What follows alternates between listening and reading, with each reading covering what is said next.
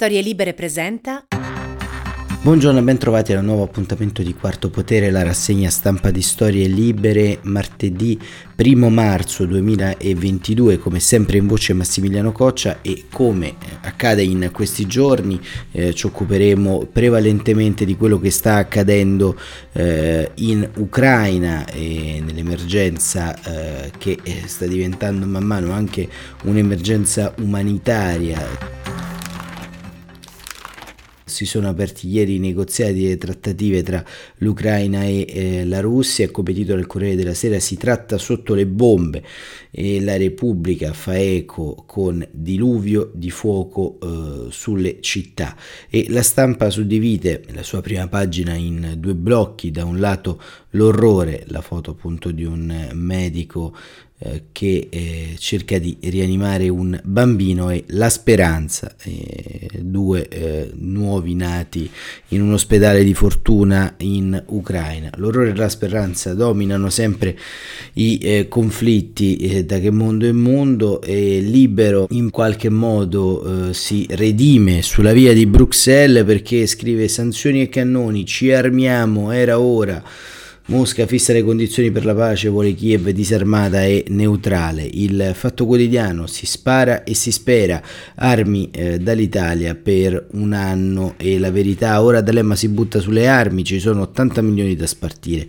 Con i venti bellici crescono gli appetiti. Dietro l'emergenza perenne, quattro fregature. Invece nel taglio centrale sempre il giornale diretto da Belpietro e ancora il messaggero seduti allo stesso tavolo e il resto del Carlino si tratta e si spara. E in sole 24 ore parte il dialogo, ma l'attacco continua, crolla il rublo, borsa di Mosca ancora chiusa e il mattino pace le condizioni di Putin, il riformista titola Spes contra Spam, si tratta, si spara, Putin chiede la Crimea.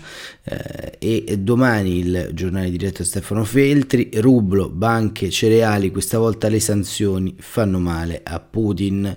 Eh, così apre un articolo di Francesca e Benedetti in apertura, il manifesto non c'è pace e con la foto appunto che arriva dai combattimenti del fronte. E la notizia giornale armi e soldi a Kiev l'Italia ripudia la guerra ma non sa a farla sono gli altri. E il dubbio ora la vera trattativa Putin chiede un'Ucraina neutrale e smilitarizzata e il foglio mandare Putin nel pallone. Eh, questo è diciamo, il titolo del eh, giornale diretto Claudio Cerasa e avvenire, massacro eppure si tratta. E ovviamente diciamo la linea delle trattative è una linea che eh, vede impegnati tutte le diplomazie, il eh, appunto cosiddetto tavolo è gestito eh, sostanzialmente eh, da eh, una serie eh, di personalità del mondo russo e del mondo ucraino, ma eh, facendo una rapida carrellata di quello che è successo eh, ieri, mettendo un po' in ordine i fatti, c'è stato nel corso della giornata il colloquio telefonico tra Putin e il presidente francese Emmanuel Macron e ha dettato le condizioni per la pace, ovvero il riconoscimento della Crimea e l'Ucraina neutrale. E sono iniziati appunto poi i negoziati in Bielorussia, le delegazioni tornano in patria eh, nell'arco di queste ore per le consultazioni e, e si rincontreranno poi in questi giorni Mosca ha chiuso lo spazio aereo a 36 paesi, compresa l'Italia, ce ne faremo una ragione.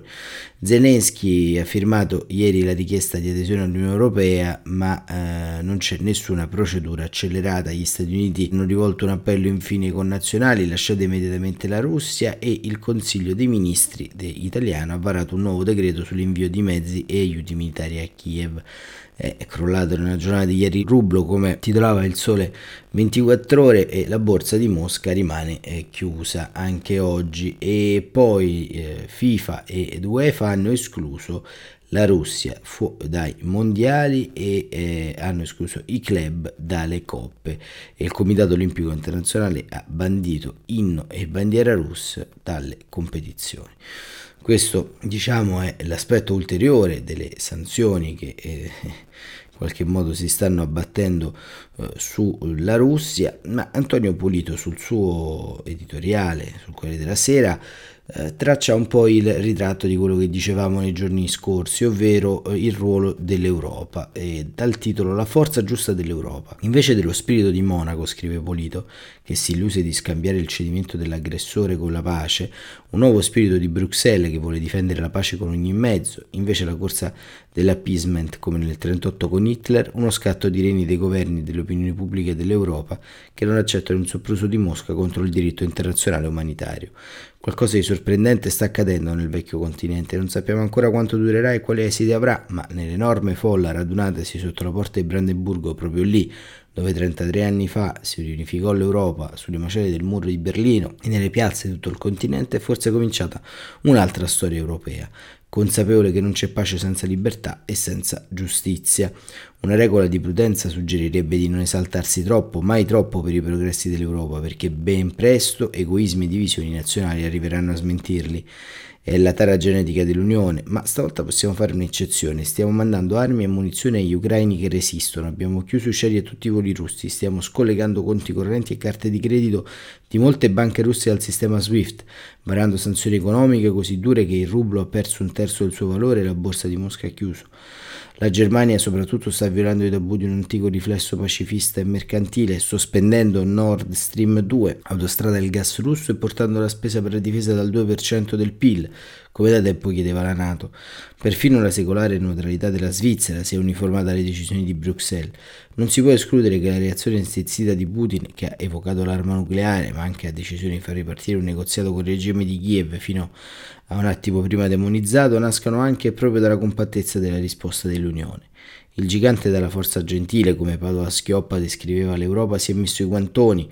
Guerre no, non ne combatterà più, non ne ha più i mezzi né la forza, oltre che la volontà, ma forse ha capito che il suo soft power, un mix di bit e finanza, satelliti e tecnologie, economia, diplomazia, valori e cultura, è capace di contrastare anche l'hardware della guerra vecchio stile che la Russia ha messo in scena sul suolo ucraino, fatta di trincee, fango, tanche, cannoni, lacrime e sangue.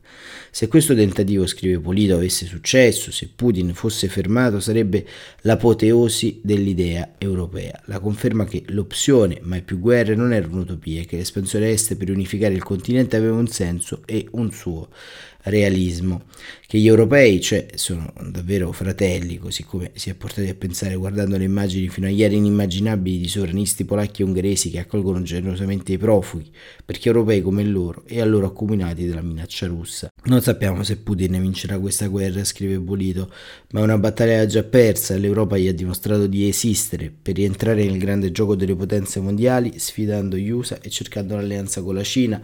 L'autocrate ha dato per scontato che il vecchio continente non sia altro che un'espressione geografica, come poter strappare un pezzo di carne viva, la terra di Leopoli e Kiev, come se fosse parte delle steppe euroasiatiche, e assoggettarla alla legge antica di Mosca. Si è trovato di fronte invece ad un popolo ucraino che si sente europeo e un popolo europeo che sente l'Ucraina come il vicino di casa comune, se non addirittura un futuro inquilino. Le parole di Ursula von der Leyen, che ha invocato l'ingresso di Kiev nell'Unione, vanno centralmente oltre il realismo politico, la complessità delle procedure, ma servono comunque a spiegare eh, un clima. È passata l'idea che attaccando l'Ucraina Putin ha attaccato l'Europa, che l'Ucraina siamo noi e che per questo non la lasceremo sola. Un'Europa più convinta della sua forza gentile potrebbe anche affrontare su basi nuove il suo difficile rapporto con la Russia, da partner e non da nemica, sottraendo l'Ucraina al destino di nazione ostaggio dello scontro tra Occidente e Oriente e facendo di questa terra un ponte piuttosto che un confine ma tutto ciò che per un domani appare lontano e che per realizzarsi ha bisogno oggi di fermare le truppe di Putin e la morte che portano. Qualche giorno fa la rivista americana Time è uscita con una copertina di grande impatto usando la foto in bianco e nero di un carro armato rosso molto simile alle immagini della seconda guerra mondiale. Il titolo era Il ritorno della storia, così Putin ha mandato in frantumi i sogni dell'Europa. Ma in una guerra poche settimane possono cambiare tutto, speriamo che si siano sbagliati e che presso il titolo giusto possa diventare la svolta della storia, così l'Europa ha mandato in frantumi il sogno di Putin. E, e così Antonio Polito sul Corriere della Sera ci dà eh, appunto eh, il suo punto di vista molto condivisibile rispetto a, all'Europa, lo avevamo detto anche noi nei giorni scorsi, insomma il eh, ruolo la funzione strategica dei partner europei è diventata eh, davvero vincolante per gli esiti di questo conflitto e soprattutto sembrano eh, tutti quanti animati da una uh, nuova eh, diciamo, percezione della eh, pace eh, intesa come eh, forza di cambiamento e di riunificazione dell'Unione Europea. Eh, non c'è pace senza giustizia, questo scrive Apolito ed è quello che ha capito anche l'Unione Europea che è uscita da una sorta di neutralismo eh, fatto di incapacità di gestire le differenze al suo interno. È chiaro che il pericolo è grande, Putin è un pericolo per tutti, ma eh, dall'altra parte occorre eh, pensare che questo pericolo è un eh, pericolo eh, a cui eravamo stati anche eh, chiamati e avvertiti in precedenza, ma staremo a vedere perché eh, addirittura il manifesto che insomma rispetto all'analisi di questo conflitto è abbastanza diciamo sempre un po' terzista nella posizione né con la Nato né con la Russia. Ci racconta però un dato con Andrea eh, Borrelli che è uno storico e autore del libro Gorbaciov e la riunificazione della Germania edito da eh, Viella Andrea Borrelli scrive eh, un punto di svolta alle piazze russe contro la guerra. La situazione in Ucraina, scrive Borrelli, è drammatica. L'invasione russa ha trovato l'opposizione fiera dei cittadini ucraini, un'opposizione in grado di rallentare i russi. L'Europa ha reagito con dure sanzioni e con l'invio di armi in Ucraina, una decisione che renderà più duro il conflitto. Ma resa necessaria per impedire la capitolazione ucraina e aumentare la pressione su Mosca, inoltre, l'avvio dei negoziati tra le parti apre un primo spiraglio di pace. Preso atto della doverosa durezza iniziale che bisognava mostrare al Cremlino, per l'Europa ora la parola d'ordine da rivolgere alla Russia deve essere cessate il fuoco. E questa è una precondizione imprescindibile per evitare una lunga guerra dai costi umanitari enormi e una escalation disastrosa che potrebbe portarci ad un conflitto aperto NATO-Russia. C'è qualcosa su cui varrebbe la pena porre attenzione in Europa per definire una strategia di pace, le proteste nelle piazze russe. Al grido di no alla guerra e solo i nostri fratelli, in migliaia sono scesi per le strade di numerose città, centinaia sono invece gli studiosi appartenenti a diverse istituzioni accademiche russe che hanno sottoscritto un durissimo documento di condanna verso il Cremlino. Memoria, Novaia Gazzetta e altri hanno assunto la stessa posizione contro il conflitto. Sono eventi non scontati, parliamo di un paese retto da un regime autoritario dove non è possibile mostrare apertamente dissenso sulla linea del Cremlino, pena il rischio che della propria stessa incolumità e la guerra peggiora questo quadro perché come capita sotto tutti i regimi, tanto più quelli autoritari, quando si oppongono allo sforzo bellico del proprio paese vengono visti dal potere come disfattisti, traditori o peggio ancora agenti stranieri. Allora le manifestazioni russe assumono un significato ancora più importante. Sono ragazzi e ragazze, giovani e meno giovani, scesi in piazza sapendo che saranno probabilmente arrestati.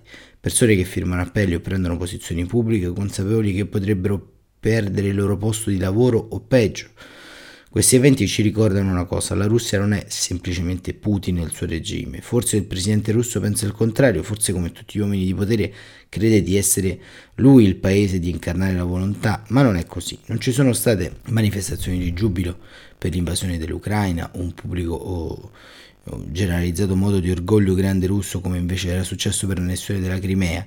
C'è una Russia in quelle piazze che capovolge la lettura storica di Putin. È vero, i russi e gli ucraini hanno legami secolari e per questo però una guerra tra i due popoli è moralmente inaccettabile. Quelle piazze si ricordano che Putin non è eterno, che una Russia diversa c'è già, nonostante tutto, che una Russia senza Putin è possibile, non bisogna illudersi. Il regime di Putin non scomparirà da un giorno all'altro, eppure è meno solido di quanto alcune semplicistiche comparazioni storiche non lasciano intendere, è più fragile e ad esempio di quanto non fosse il potere sovietico che pure poi è crollato, quella Russia dunque non vuole la guerra e va sostenuta, aiutata e supportata con tutti i mezzi. Quella Russia ci dice che qualcosa sta cambiando. A quella Russia non bisogna creare terra bruciata attorno evitando che il conflitto diventi cruento tanto da rendere sempre più difficile per i russi riconoscere negli ucraini i propri fratelli e viceversa. In tutto questo la risposta dell'Europa non può essere semplicemente più NATO, più armi, più sanzioni. È necessario costruire e proporre subito un'alternativa di pace per il continente europeo. Dobbiamo metterci nel nostro ragionando sui limiti dell'Unione Europea odierna, nonché sul rapporto presente e futuro tra NATO e sicurezza europea. L'Unione Europea come l'abbiamo costruita non ha una sua politica estera e di sicurezza e si è deresponsabilizzata affidando esclusivamente all'Alleanza Atlantica questa funzione. Ci ha fatto notare con arguzia Michael Moore che gli statunitensi sono stanchi delle guerre, non vogliono uno scontro aperto con Mosca. Le tante manifestazioni pacifiste hanno testimoniato la diffusione globale di questi sentimenti, scrive Borrelli. Ecco perciò l'importanza di una Russia diversa capace di intraprendere un percorso di disarmo dell'Europa, una Russia che noi eh, dobbiamo contribuire a costruire e sostenere già ora. Sarebbe fatale pensare alla Russia come un paese solo da punire senza distinguere tra il popolo russo e il suo regime politico.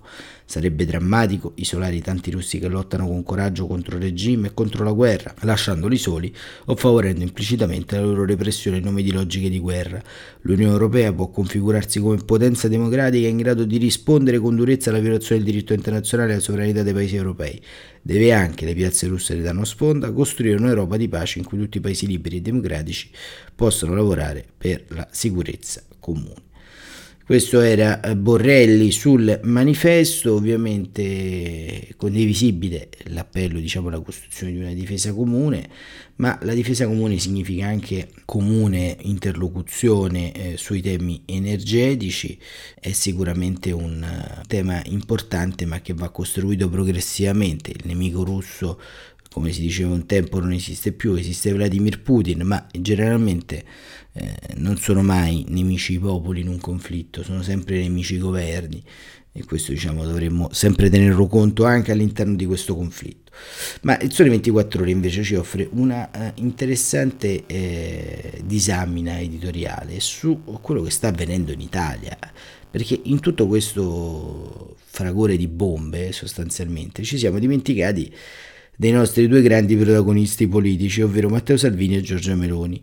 E Lina Palmerini sul suo editoriale Politica 2.0, la sua rubrica sul Sole 24 Ore, ci racconta la crisi ucraina e l'impatto a destra tra Salvini e Meloni. E eh, Palmerini scrive: Alla fine si fa verso un voto compatto sulla risoluzione del governo che sarà discussa oggi in Parlamento, ma non era scontato. Il passaggio alle Camere, per esempio, sembra sia stato sollecitato dal Quirinale, estremamente attento e vigile che sulle scelte cruciali come quelle dell'invio di armamenti vi siano tutte le garanzie democratiche e costituzionali che siamo a un momento storico sembra che ci sia ora la consapevolezza di tutti i leader, incluso chi come Salvini si è distinto per estrema volatilità, posizionamento, passando dall'attenzione al dialogo con Putin e poi invece al segno della croce davanti al portone dell'ambasciata ucraina a Roma, subito dopo una frenata sulle sanzioni e invio di armi a Kiev e ieri di nuovo tornato sulle posizioni del governo italiano e dell'Unione Europea, tant'è che in serata annuncia che la Lega voterà le mozioni militari sia a Roma che a Bruxelles.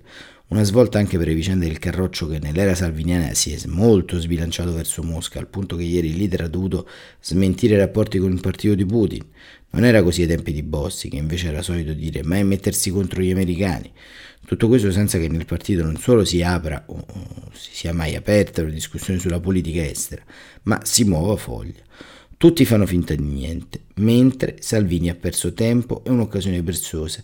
Chi ne ha approfittato e guadagnato la sua rivale Giorgia Meloni, che ha avuto anche il vantaggio di volare negli Stati Uniti proprio nei giorni all'inizio dell'attacco russo e di accreditarsi come leale alleato dell'America al summit dei conservatori al quale è intervenuta. Di nuovo si è dimostrata veloce a schierarsi e soprattutto non ondivaga, a differenza del suo alleato leghista una prova in più che rafforza la sua aspirazione di guidare la destra italiana. Non ha sbagliato il bivio e si è lasciata dietro Salvini e con le sue contorsioni, che Berlusconi anche lui con legami noti con Putin aveva. È vero, si rimprovera la leader di Fratelli d'Italia, parole benevole verso lo zar russo, ma nei giorni scorsi ha fatto di non aver tentennato a favore del popolo ucraino, ha dato dimostrazione di avere un margine di libertà verso Mosca diverso dai suoi alleati.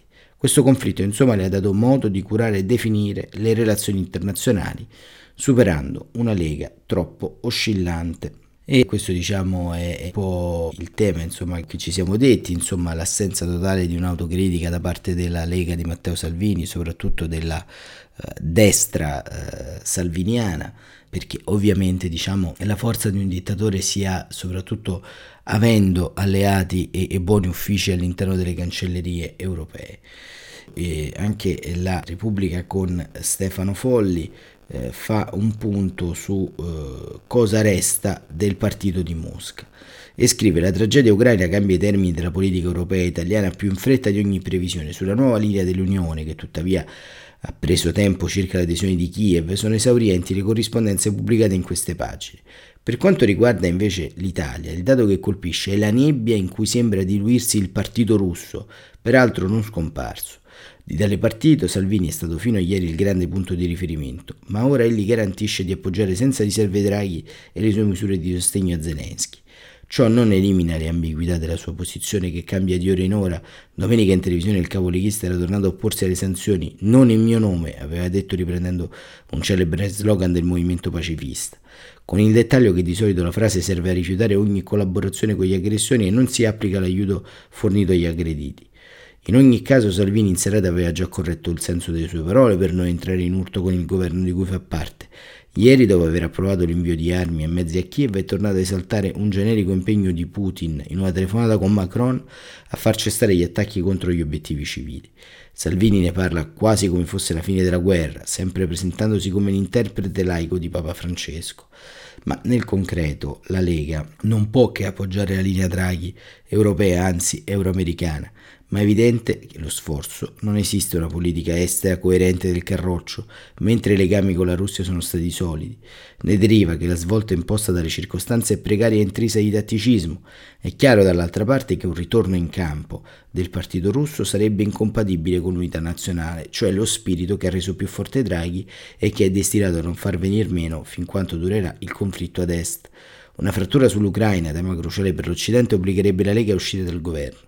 E questo anche vale per quella parte di 5 Stelle, la corrente di Conte, che ha condiviso con Salvini la spinta putiniana ed oggi è costretta a fare dei conti con la realtà. Anche qui stessa prudenza tattica, qui e là è contraddetta da voci isolate, con il presidente della Commissione Esteri del Senato Pedrocelli che si è schierato contro le scelte del governo. Ma dove sopravvive soprattutto il partito russo? Eh, nei social, nei giornali di riferimento ai 5 Stelle, nelle analisi e nei distinguo di alcuni commentatori attenti. È legittimo agli argomenti di Mosca una presenza diffusa sul piano mediatico ma priva di proiezione politica. Ed è anche la prova che non tutti hanno compreso come la vicenda ucraina sia un tornante della storia, qualcosa per cui l'Unione, la Nato e quindi il sistema di relazioni in cui è inserita l'Italia non saranno più come li abbiamo conosciuti. Dalla fine degli anni 40 la guerra fredda impose le regole anche della politica italiana. Lo stesso accadrà con il ritorno della storia, come ha scritto il settimanale Time. Chi a destra sembra averlo capito meglio è Giorgia Meloni. La sua scelta filo-occidentale supera di slancio le riserve da cui è frenato alleato Salvini e fa di lei l'interlocutrice di un'America più conservatrice di Biden, ma senza dubbio rappresentativa. Anche lei però ha bisogno di una nuova classe dirigente, soprattutto per essere credibile.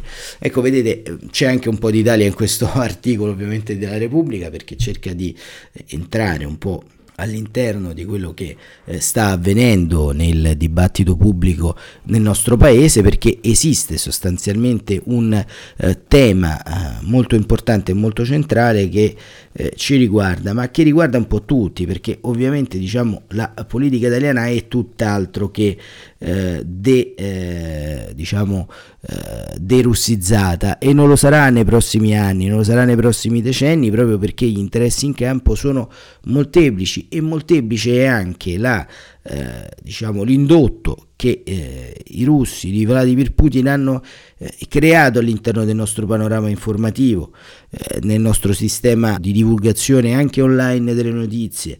Eh, diciamo che questa rassegna anche nei giorni scorsi quando ha intervistato Svitlana Titoskaya ha subito un grave attacco da parte dei bot che l'hanno portata in posizioni molto basse non che ci interessino le classifiche però è originale il fatto che ci sia stato un attacco predeterminato a eh, diciamo un'intervista di una reduce di Vladimir Putin Ecco, questo è, è, sicuramente un dato che ci deve far riflettere.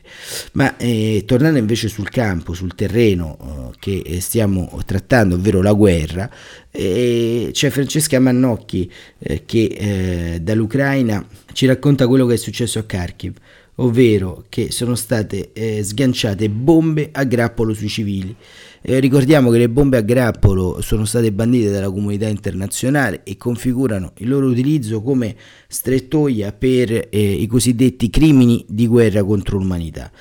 E Francesca Mannocchi scrive: In città l'aria è cambiata, non solo i cinque allarmi aerei del pomeriggio, i primi dall'inizio dell'invasione, ma i sospetti sui sabotaggi russi che diventano realtà. In due azioni distinte, ieri a Dnipro, eh, l'esercito di Kiev ha catturato due uomini che si erano infiltrati nei battaglioni attivi sul territorio dopo essersi iscritti alle liste di reclutamento dell'unità di difesa territoriale. Il primo catturato di notte, il secondo al mattino in città, vestiti in abiti civili con la fascia gialla intorno al braccio sinistro, segno identificativo dei gruppi di difesa locali si erano messi a disposizione delle unità destinate a fortificare le città in vista di un'avanzata dell'esercito russo. Erano in realtà dei sabotatori. I volti dei soldati lungo la strada che raggiunge Kharkiv sono via via più tesi, tanto più ci si allontana dai centri abitati, tanto più si allungano le code checkpoint. Anche il volto della città è più teso, stabilito un coprifuoco che va dalle 20 alle 6, pochi negozi aperti hanno chiuso definitivamente di fronte ad ogni vetrina i volontari locali stanno sistemando sacchi di sabbia contro i vetri. Quelle che erano piazze e mercati all'aperto, giostre per bambini, sono oggi circondate da fortificazioni e blocchi stradali. Lo stesso vale per le strade di entrata e in uscita dalla città. Fino a due giorni fa, sulla strada che congiunge Kharkiv a Dnipro, l'esercito aveva stabilito un checkpoint per monitorare le entrate e le uscite dalla città. Da ieri invece all'altezza di Novomsko, arrivato da Kharkiv, ci sono barricate e fortificazioni, segno che la città si prepara all'offensiva russa potenziando difese e protezioni, mentre la delegazione ucraina e quella russa si incontravano al confine bielorusso-ucraino per negoziare. Hanno cominciato a circolare notizie dei pesanti bombardamenti a Kharkiv, la seconda città del paese, a circa 30 km dal confine con la Russia, nodo strategico degli sforzi russi per spingersi oltre est verso la capitale Kiev. I volti dei soldati si fanno più tesi all'arrivo delle notizie, si fanno ancora più tesi quando arrivano i dettagli degli attacchi, esplosioni, colpi di mitragliatrice, carri armati a bordi delle strade, Cominciano a circolare immagini di pezzi di un grad che sporgono dall'asfalto, altre riprese mostrano una serie di missili diretti al centro di Kharkiv, apparentemente lanciati da un sistema di lanciarazzi multipli, il MRLA. Anche il governatore Ole Sinukov scrive sul canale Telegram della città: Il nemico russo sta bombardando intere aree residenziali di Kharkiv dove non ci sono più infrastrutture critiche, non ci sono posizioni delle forze armate ucraine a cui i russi potrebbero minare. Per ora è impossibile raggiungere i funzionari locali per avere stima delle vittime. Solo a tarda sera, attraverso i canali Telegram delle municipalità, il sindaco di Kharkiv, Igor Terekov, ha dichiarato che sono rimasti uccisi 15 combattenti ucraini e 16 civili sono stati feriti, sottolineando che il numero di vittime civili è destinato ad aumentare perché i feriti trasportati eh, nelle strutture ospedaliere della città sono gravissimi. Human Rights Watch e Amnesty International, dopo aver esaminato i filmati, ritengono di aver identificato l'uso di munizioni a grappoli che disperdono sotto munizioni o bombe più piccoli su ampia area, aumentando il potenziale di vittime e danni. Valutazione che se confermata rappresenterebbe un crimine di guerra e un segnale preoccupante dell'uso da parte dei russi di armi letali. Markin Zai, direttore associato della divisione armamenti di Human Rights Watch, dopo aver esaminato i video dei bombardamenti, ha detto ieri al Washington Post che questo attacco illustra chiaramente la natura indiscriminata delle munizioni a grappolo e dovrebbe essere condannata in modo inequivocabile. Sono passate le 3 del pomeriggio quando comincia a circolare il video di una donna, è rimasta colpita dalle bombe, stesa a terra di fronte a una bottega, le manca una gamba.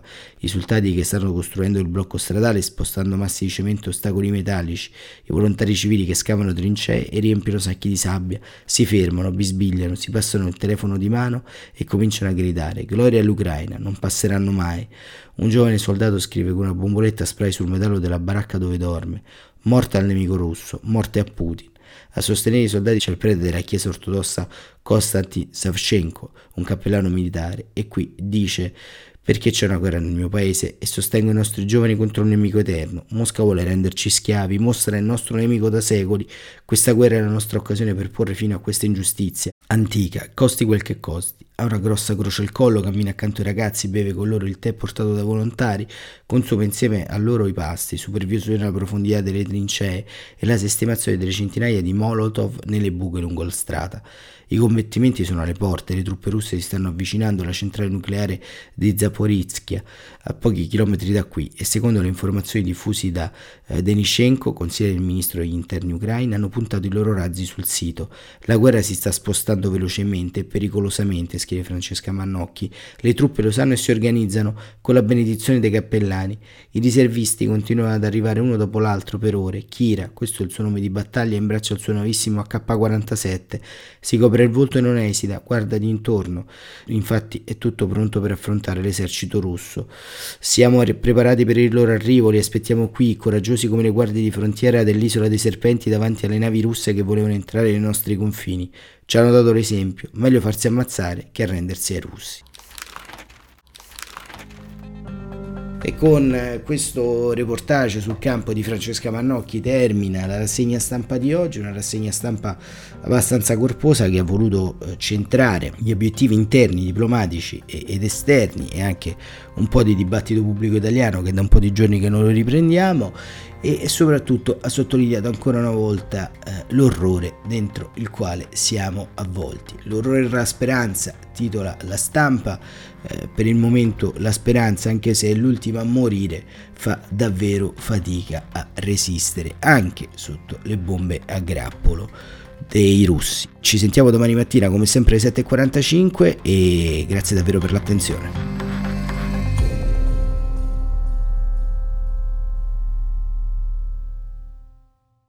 Una produzione storielibere.fm di Gianandrea Cerone e Rossana De Michele. Coordinamento editoriale Guido Guenci.